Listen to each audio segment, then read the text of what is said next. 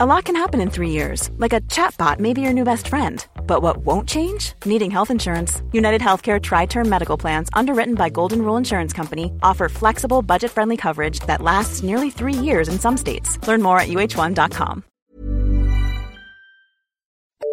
The FT. When I arrived at university in 1978, I was driven up by my mother in an orange Citroën Dyane with a cardboard trunk in the back containing a few books and my Patti Smith and Talking Heads LPs. This year, students starting university can make a bigger entrance, arriving by helicopter, private plane, McLaren P1, Aston Martin, Rolls Royce, or pulled along by a horse and carriage. This is thanks to the very important Fresher service launched last week by Unibaggage, which charges up to £35,000 to transport teenagers and their belongings to uni in style.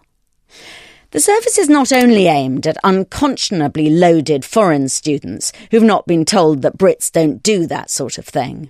According to the company, there is a small but growing slice of Britain that hasn't been told this either. Increasingly, Brits want to be very important freshers too.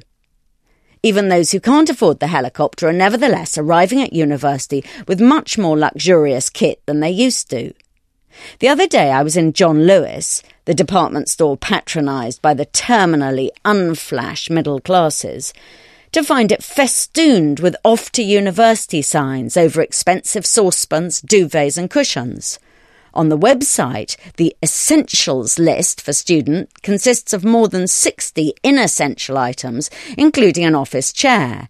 Click on the link and it takes you straight to the Herman Miller model priced at 899 quid. At university in the late 1970s, the first rule for students with lots of money was to pretend they had none at all. I knew only one man who sometimes took me out to dinner in smart places, but he had the excuse of being American. The new ostentation is so obviously a bad thing that it's dull to say so. It's bad for those who splash it about, and it's bad for those with none to splash. Being poor as a student not only seems the natural order of things, it surely motivates you to be less poor later on.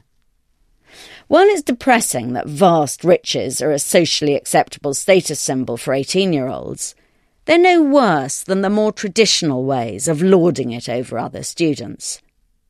Two of my children have recently graduated from two different British universities and tell me that to stand out, money helps a bit, though not nearly as much as being cool.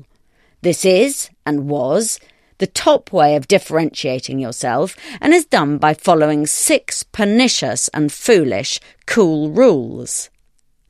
The first way to be a very cool fresher is to treat with disdain everything laid on by the university, shunning all freshers' activities and holding your own parties instead, which is hard if you don't know anyone. Next, you must act unfriendly to almost everyone, save a few people you've deemed cool enough. This rather defeats the point of university, which is to broaden, not narrow, horizons. Taking drugs, getting very drunk, chain smoking roll ups, all help being cool, as they always did, and they're still just as bad for you. Being from London is eternally cool. Being from Swansea, anywhere in the countryside, Southampton, Hull, and everywhere else in the world save a few capital cities is eternally not cool. This is tough since there's not a lot you can do about where your parents live. Looking gorgeous is cool, and looking thin. So is wearing the right clothes. The first is unfair, the second dangerous, and the third a lot of hard work. Being clever is also cool, and getting good marks in all assignments, and getting a first class degree is very cool. The catch being that visibly working hard is not. Being in the library at opening time is only cool if you've been up all night. While all these rules are familiar to me, they're more lethal now as the cool bar is set far higher.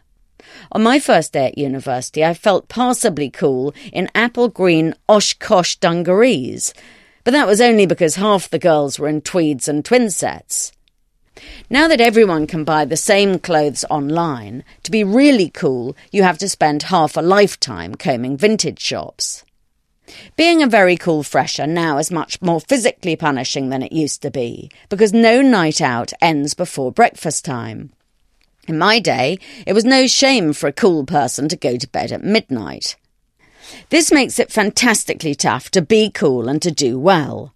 And doing well itself is even more important than it was for us, as we all knew we'd get jobs at the end anyway. So, which is more lethal? The very cool fresher or the very rich one? I'm going for the former. At least the VRF might buy you a drink or take you for a ride in the Ferrari, having failed to notice that you're not cool enough to be worth bothering with. For more downloads, go to ft.com forward slash podcasts.